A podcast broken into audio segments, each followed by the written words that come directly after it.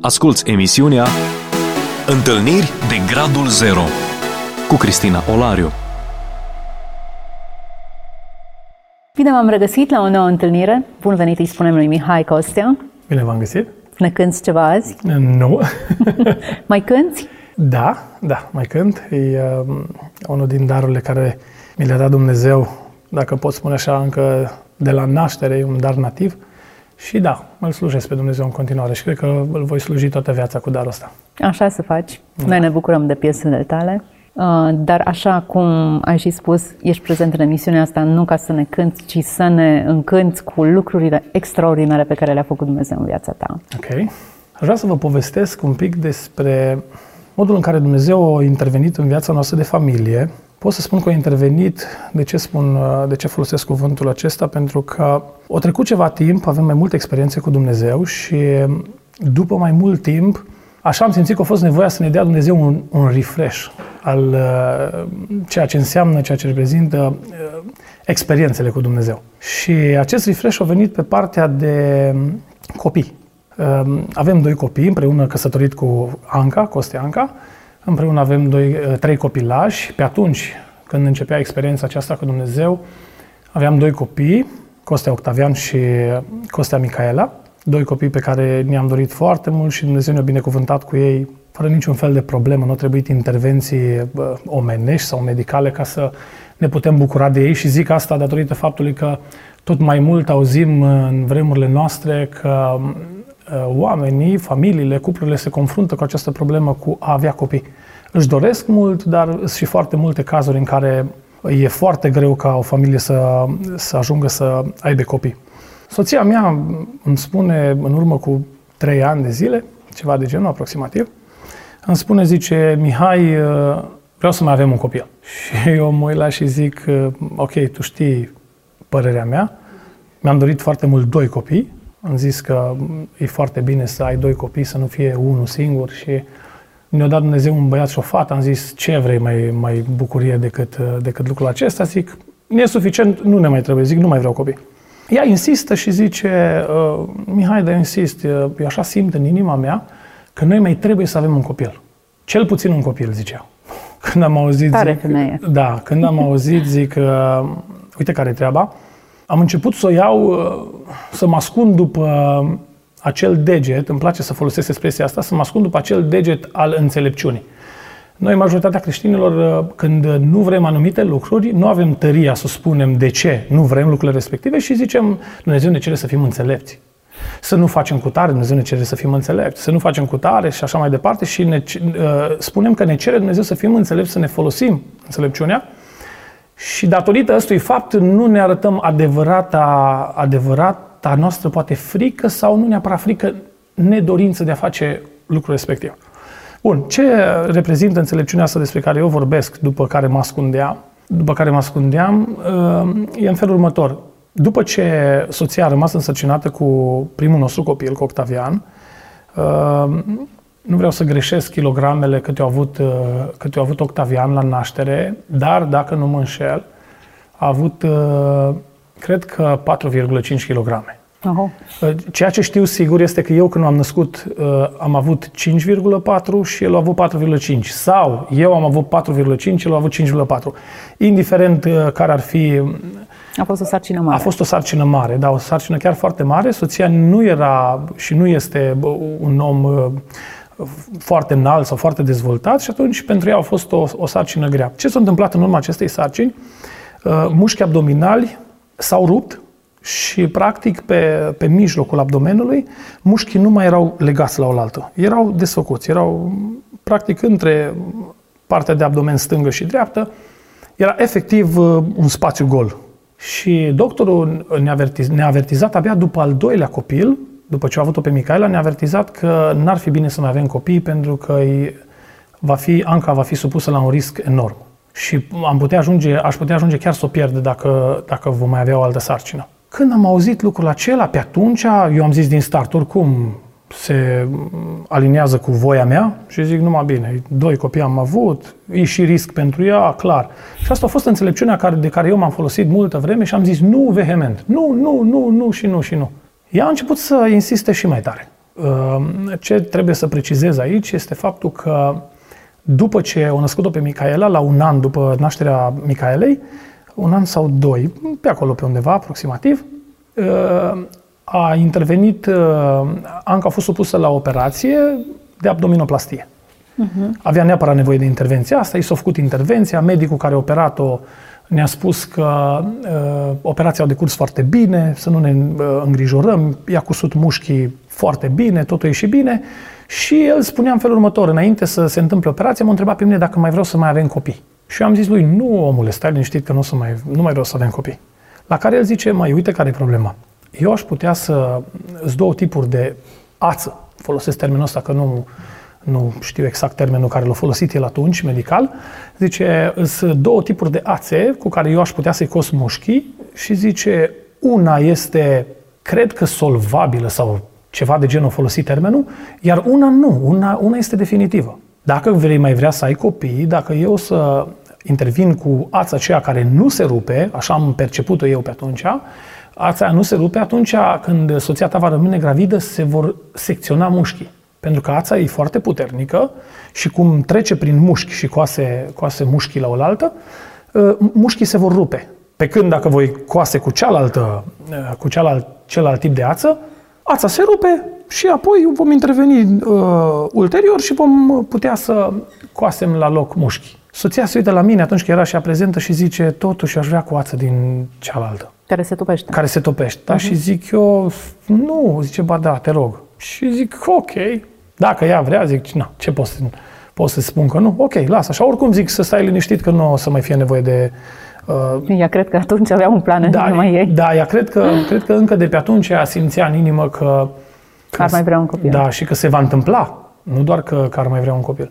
Am mers așa, au trecut de, de perioada asta care a fost destul de grea pentru, pentru ea. Imaginează că o trebuie să stea undeva la, dacă nu mă înșel, o lună jumătate, asta doar întinsă pe pat după intervenția abdominoplastiei nu putea să se miște, nu putea să se îndrepte cum trebuie. A fost foarte greu, foarte greu a fost intervenția.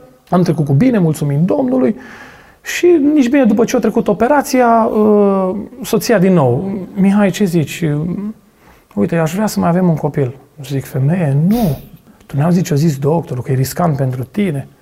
Acum trebuie să fac și o mărturisire cu ocazia asta și mm, de ce simt să fac lucrul acesta este faptul că Probabil mai mulți bărbați se confruntă cu problema aceasta și n-au curajul să o spună. Uh, pentru mine nu era numai asta problema. Problema mea se împărțea în trei direcții. O direcție era partea de sănătate a Ancăi, care într-adevăr pentru mine era desperiată, adică are 35 de ani, eu aveam 38 de ani pe atunci și am zis, ok, că Dumnezeu ne îngăduie viață, suntem tineri, nu vreau să am nici 0,5 risc la sută să o pierd. Asta era prima. A doua era faptul că efectiv nu mai aveam chef, asta e cuvântul cel mai potrivit, și nu mai aveam nici răbdare și nici nervi să mai apară încă un copil mic. Care să plângă, care să aibă nevoi, care să trebuiască să fie suplinit din toate punctele de vedere, să o iei de la zero cu el, nu mai îmi trebuia așa ceva. Deci nu mai vreau efectiv. Și al treilea, care ăsta este un, un subiect, cred, cred eu, un pic mai sensibil, uh, nu vreau ca soția să treacă din nou prin modificările astea trupești.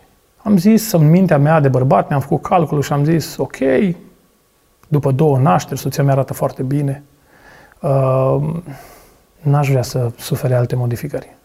Știm cu toți ce înseamnă și nu intru în detalii, ce înseamnă modificările în corpul unei femei după o naștere, dar mai după trei nașteri. Sunt foarte puține femei care corpul lor rămâne probabil la fel cum era înainte de nașteri, după trei nașteri. Dar sunt foarte puține uh, femeile care, într-adevăr, au, au parte de, nu știu cum să-i spun, hai să zicem, binecuvântarea asta, dacă putem să, să o numim așa. Și al treilea motiv era asta, nu vreau să se, să se modifice, adică nu vreau să se îngrașe, nu vreau uh, să fie... Ce sincer ești? Da, Bravo nu am vrut și am zis, nu vreau. Adică vreau să mă bucur din plin de toate lucrurile pe care, pe care Dumnezeu mi le-a dat și dacă pot să nu influențez lucrul ăsta, de ce să-l influențez? Fără să mă gândesc nici măcar o secundă la voia lui Dumnezeu. Nici măcar o secundă. Și când spun lucrurile acestea, o spun spre rușinea mea, pentru că um, din totdeauna am fost m-am considerat un slujitor dedicat lui Dumnezeu.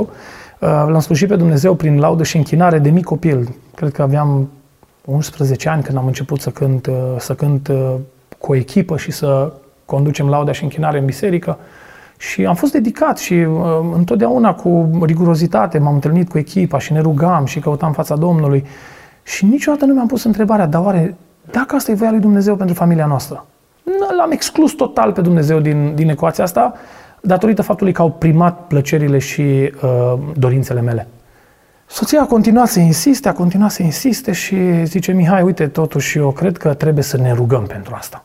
Știa că latura mea sensibilă e rugăciunea, trebuie să ne rugăm pentru asta, să vedem ce ne zice Dumnezeu cu privire la treaba asta. Din nou am făcut o greșeală fatală. Am zis, uh, nu, no.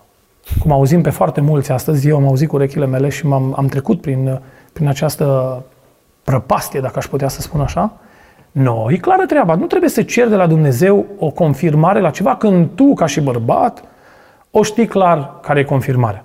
Și din nou m-am ascuns după acest deget, în, în cu mele de rigoare, din nou m-am ascuns după o semi-înțelepciune și după faptul că eu fiind preot în casă, eu cunosc voia lui Dumnezeu.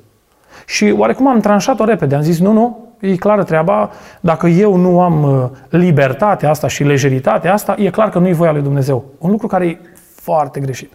Foarte greșit. Se prea poate, am auzit și alți oameni, alți bărbați care spuneau că atunci când uh, au pace, au liniște legat de a face un lucru, uh, au toate uh, oportunitățile favorabile pentru a face lucrul respectiv, dacă starea lor e o stare bună, e clar că e voia lui Dumnezeu. Greșit total. E, din punctul meu de vedere, e o părere personală, e greșit total pentru că tu noi... aveai o pace ca o mare. Da, și eu eram 100% sigur că nu. Deci e clar treaba că nu. Dacă Dumnezeu vrea, îmi schimba mintea, cam așa o gândeam eu atunci pe, pe moment. Și uh, ce vreau să uh, concluzionez la ce am zis mai devreme, că sunt unii care spun că dacă sunt lucrurile astea împlinite, e voia lui Dumnezeu. Voia lui Dumnezeu o cunoaștem doar atunci când mergem înaintea Lui, îi spunem că vrem să cunoaștem voia Lui și că așteptăm conform Scripturii, cu lucrurile pe care le găsim scrise clar în Scriptură, cum să așteptăm voia lui Dumnezeu și cum să ascultăm de voia lui Dumnezeu, doar atunci putem spune că în urma intervenției mele înaintea lui Dumnezeu și a cererii mele ca să cunosc voia lui cu privire la subiectul respectiv, la uh, problema respectivă, pot spune că da, am primit un răspuns. Dar nu putem spune noi ca și oameni fără să cercetăm, fără să venim înaintea lui Dumnezeu, fără să-L întrebăm pe Dumnezeu. Poți să ai o viață de credincios de 50 de ani trăită cu Dumnezeu și când e vorba de o problemă, dacă nu l-ai întrebat pe Dumnezeu, nu cred că poți fi atât de sfânt încât să spui, eu nici nu mai trebuie să-L întreb, eu deja știu direct. Corect. Nu. Trebuie să te duci și să-L întrebi. După ce l-ai întrebat pe Dumnezeu și aștepți răspunsul lui, poți să faci o afirmație, da, uite, cred că nu-i voia lui Dumnezeu să mai avem un copil. E, eu nici măcar n-am, n-am apelat la, la Dumnezeu și când soția mi-a zis să ne rugăm, am zis nu trebuie. Și am spune, dar de ce totuși, de ce ești așa de uh, reticent? De ce așa de brusc, uh, nu vrei, nu și nu și nu? Și mi-am dat seama, atunci am luminat Dumnezeu, mi-am dat seama că mă, mă enerva de fapt subiectul ăsta. Și când am văzut că de fapt subiectul ăsta mă enervează și că deja începe să-mi displacă, deja nu mai suportam numai când auzeam că discutam despre, despre copii. Cum aducea un pic subiectul, reacția mea față de soția era următoare. Auzi, dacă vrei să ne certăm, poți să deschizi subiectul. Dacă vrei să fim în continuare, să stăm în pace și în liniște, să ne bucurăm de timpul care am ieșit să-l petrecem împreună sau acasă sau unde eram, zic, închide subiectul. În momentele alea m-a cercetat Duhul lui Dumnezeu și mi-a pus o întrebare. E bine ce faci tu?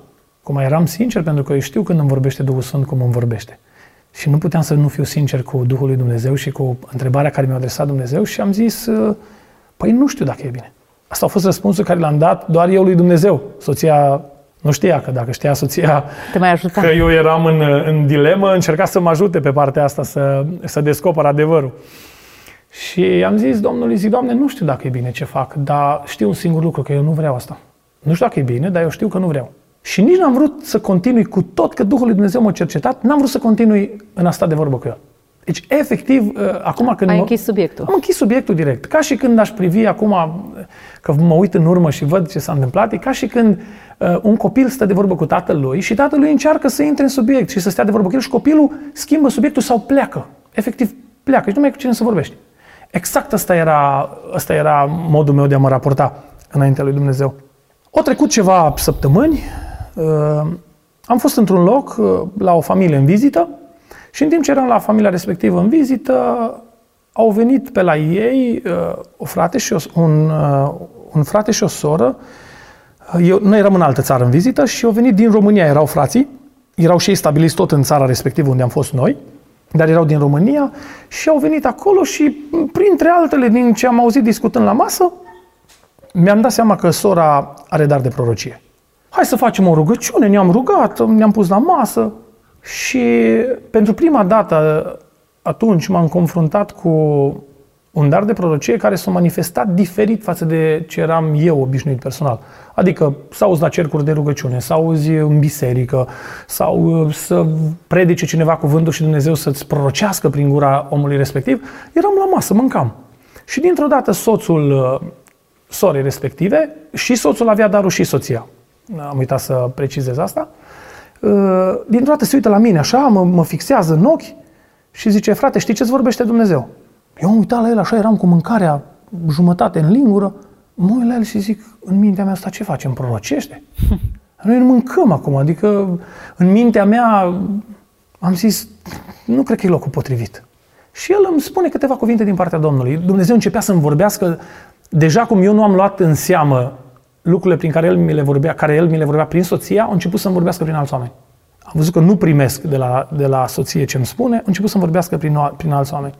Și îmi spune câteva lucruri, dar profunde. Nu, le, nu legate de copil, legate de slujirea mea.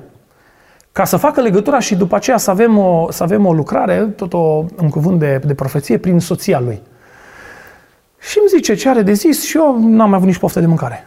Când am văzut, zic, nici mediul potrivit. Eram oarecum reticent la toată povestea asta. Am zis, ce e cu asta, frate? Mâine, poi mâine mergem pe mașină, conducem, ascultăm o muzică și cel din dreapta începe, ascultă, Dumnezeu îți vorbește, nu știu ce. Eu nu eram obișnuit cu, cu chestiile astea. Și pentru mine a fost așa, un, un pic de ciudățenie. După ce s-a terminat întâlnirea noastră la masă, haideți să facem o rugăciune, zice soția. Soția fratelui. Haideți, să ne punem la rugăciune. Mă duce Dumnezeu până într-acolo, încât mă duce în mediul meu. Adică, dacă la masă mie mi se părea Deplasat. Deplasat ca Dumnezeu să-ți vorbească așa, ceea ce nu e deplasat. E, e foarte normal Dumnezeu să-ți vorbească oricând. Dumnezeu poate să vorbească acum prin tine, Cristina, în timp ce stăm de vorbă și să profețească acum. Deci nu e nimica, nu e nimica uh, deplasat. Dar uh, ca să vezi cât de, cât de finuț Dumnezeu se îndură de noi și dragostea Lui manifestată față de noi până în cele mai mici detalii în care, într-adevăr, noi nu putem înțelege sau poate devenim reticenți asupra cuvântului pe care le vrea să ne-l transmită nouă. Și ne ducem la rugăciune și îmi vorbește Domnul la rugăciune, așa cum eram mai obișnuit. Și culmea îi vorbește la soția. Nu știa nimeni problema noastră. Numai noi acasă chiar povestisem cu soția și am zis, auzi, subiectul ăsta e al nostru numai. Nu vreau să-l vorbim în public, să audă cu tare, să-i mai aud pe prietenii mei, pe colegii mei de slujire și în alte, sub alte forme, că ce faci, frate, te împotrivești și tot felul de lucruri. Nu vreau, zic, rămâne pentru noi subiectul. Și eu respectat decizia mea soția și nu, au rămas chiar numai pentru noi. Și nu știa, nu știa sora care urma să, să-i prorocească soției mele, nu știa subiectul. Deci era și, repet, eram și foarte îndepărtați de țara noastră. Din toate punctele de vedere, și geografic, și din toate punctele de vedere, nu, nu avea cum sora să fie, să fie anunțată de cineva. Și spune în felul următor. Zice, femeie, zice, cu privire la golul care tu l-ai în inima ta. Golul l-ai pus de mine. Și zice, iată, dar dacă tu vine și pune o condiție. Nu o să spun toate lucrurile care, care Dumnezeu le-a pus ca și condiții ei. Dacă tu vei face lucru cu tare și cu tare, eu îți voi împlini golul fără doar și poate. Eu deja când am auzit de gol, când am auzit de că Dumnezeu a pus, m-a luat așa cu, cu transpirații și am zis, ba, e clară treaba. Zic, m-am și împotrivit degeaba că tot se întâmplă și uite, dar de ce, de ce, de ce, de ce? Tot nu eram nici atunci, nu eram cu inima împlinită total. Am plecat din țara respectivă, am venit acasă, imediat după ce, ca să, e un detaliu important ăsta, după ce sora eu, i-a adus un cuvânt din partea lui Dumnezeu pentru soția mea, noi am ieșit afară, au plecat, uh, frații respectivi au plecat, noi am ieșit afară, ne-am plimbat și am zice, n-ai văzut? zice, o să se întâmple. De azi înainte, zice, eu nici nu mai zic nimic. De azi înainte, zice, Dumnezeu mi-a, mi-a așezat așa o credință, zice, în inima mea, că se va întâmpla și că eu nu mai are rost să mă lupt cu tine pentru chestia asta. Nu vrei, nu vrei, când Dumnezeu te cercetează, zice, o să vii tu și o să-mi spui. Eu am uitat la ea și zâmbeam așa oarecum, oarecum zâmbeam că ce fain că s-a închis subiectul, dar oarecum era teamă un pic, era un zâmbet din ăla cu teamă că, vai, nu scap de treaba asta. Și i-am zis atunci, zic, uite care e treaba. Până astăzi n-am vrut să mă rog pentru treaba asta. Dar de astăzi îți promit că o să încep să mă rog. Nu știu ce se va întâmpla, dar îți promit că de astăzi mă rog ca dacă e voia lui Dumnezeu să se întâmple. Bun, zis și făcut. S-a încheiat subiectul, n-am mai discutat despre subiectul ăsta și ajungem în țară și am început să mă rog, Doamne, da. De fapt, era un, un moment al pocăinței mele, nu era altceva. Și am zis, Doamne, dar nu înțeleg, dar chiar trebuie iară să trecem prin lucrurile astea, dar chiar de important e copilul ăsta care trebuie să vină pentru tine. Din moment ce eu am zis nu, e clară treaba, n-ar să ne ascundem după tot felul de afirmații. Nu era important pentru noi, simplu. Și am zis, dar chiar atât de important e pentru tine, dar ce împiedic eu în planul tău? Ce plan ai tu mai departe? Poate tu ai un plan ca copilul care vine, fie băiat, fie fetiță, uh, în familia în care ajunge, să fie o lumină, să... Ce plan ai cu copilul ăsta de trebuie neapărat să vină copilul ăsta? Și în timp ce am început să stau de vorbă cu Dumnezeu, s-a îndurat Dumnezeu de mine, de mine și efectiv am fost cuprins de un duh de pocăință. Și încet, încet am început să mă pocăiesc și să renunț la orgolii, să văd că ceea ce îmi doream eu nu era deloc benefic pentru noi, să văd că lucrurile pe care eu le ținteam ca și necesități, de fapt, uh, nu erau importante, erau de moment, erau trecătoare. Și atunci am zis, ok, Doamne, de acum încolo, eu sunt la dispoziția Ta, nu mai am nicio problemă, primim cu bucurie copilul. În mintea mea am zis, gata, se va întâmpla în două zile, nici două zile. Foarte repede se va întâmpla, deja o să primim vestea, s-a schimbat și a intrat în mine o credință atât de puternică care nu o pot defini, adică nu am avut-o. Nu că nu am avut-o, nu am dorit-o. Și dintr-o dată, în urma pocăinței sincere care am avut înaintea lui Dumnezeu, între Dumnezeu și mine, uh, a venit o credință peste mine de, cu care mă întâlneam, o să mai avem un copil, soția a început să mă oprească. Iubire, nu mai zi treaba asta, dacă intervine altceva, dacă într-adevăr Dumnezeu vrea, dar o să fie poate peste 2-3 ani, tu începi acum să trâmbițezi că o să ai copil, că stai, acum mă oprea pe mine. I-a zis, nu, mai stau, gata, e clară, trebuie să avem copil 100%. Au trecut vreo 3 săptămâni, o lună, două luni, trei luni, nimic. Azi nu se poate. Nu se poate. Zic, eu știu ce Dumnezeu am, dacă Dumnezeu a vorbit, se va întâmpla 100% și nu îngăduie Dumnezeu peste ani de zile. Acum se va întâmpla. Acum, nu o să dureze mult. Mergem la o seară de rugăciune într-o biserică pe sate, dacă nu mă înșel, la uh, sat chinez, dacă nu mă înșel. Am fost invitați acolo la o seară de rugăciune. Vine un, uh, un vas de lucru acolo și nu o cunoștea pe, pe soția. Pe mine mă cunoștea uh, fratele, am mai fost la anumite slujiri împreună și se ridică dintr-o dată în picioare. Soția nu stătea lângă mine. El nici nu ștea că practic e soția mea, că n-am apucat să ne uh, să facem cunoștință sau să ne întâlnim într-un mediu în care să fim cu familiile. Tot ne-am întâlnit uh, uh, eu singur, el singur, în slujire, pe unde, pe unde ne-am mai văzut pe la uh, biserici, pe la cercuri de rugăciune. Și se ridică fratele în picioare, se uită către soția mea și zice, cât cu privire la tine femeie, zice, până acum, eu folosesc exact cuvintele care le-a folosit el, până acum, zice, nu s-a prins. Dar începând de astăzi, Domnul se îndură de tine, se prinde, exact cuvintele astea le-au folosit. Știu că sună puțin puțin ciudat. Zice, se prinde, vei rămâne însărcinată și vei avea un copil. Gura Domnului a vorbit, amin. Pentru mine a fost un șoc. Soția era liniștită. A început ea să anunțe. Da, da. și am zis eu, wow. Acum nu vreau nici să încerc să pun într-o lumină mai sfântă decât e un, un subiect. Îi dau eu o sfințenie mai mare decât are subiectul în sine hăruirea, dacă pot spune mm-hmm. cuvântul acesta. Și uh, Zice soția când ajungem acasă, auzi, n-ar fi bine să merg eu la un control ginecologic. Zic eu, nu, stai liniștită, zic. Ba, zice, eu mă duc. Mă la zic, fă ce vrei. Eu nu te pot opri. Dacă simți că trebuie să faci asta, o să spun uh, de ce, de ce vreau să punctez toate lucrurile astea, pentru că la final o să uh, conturez câteva lucruri în, uh, în ceea ce înseamnă de multe ori Dumnezeu ne vorbește și noi ne aruncăm de multe ori de multe ori cu grabă în ceea ce Dumnezeu ne vorbește, fără să stăm să vedem pașii cu care Dumnezeu lucrează. Da, Dumnezeu vorbește, a vorbit în multe feluri, pentru multe persoane, pentru mulți oameni, pentru mari oameni, pentru oameni mai mici. A vorbit Dumnezeu în diferite ipostaze, dar de fiecare dată când Dumnezeu ne vorbește, trebuie să fim foarte atenți și să nu ne ia râvna înainte și să începem noi să facem anumite lucruri din propria noastră râvnă, bazați că Dumnezeu ne-a vorbit ceva. Închid paranteza asta. Și zice, soția mă duc la ginecolog. Se duce la ginecolog, am așteptat-o afară, a ieșit după consult și zice, parcă o văd, ea bucuroasă. Zice, trebuie să am o intervenție medicală și după aia, zice, pot să rămân însărcinată. Eu mă uit la ea și zic, ce?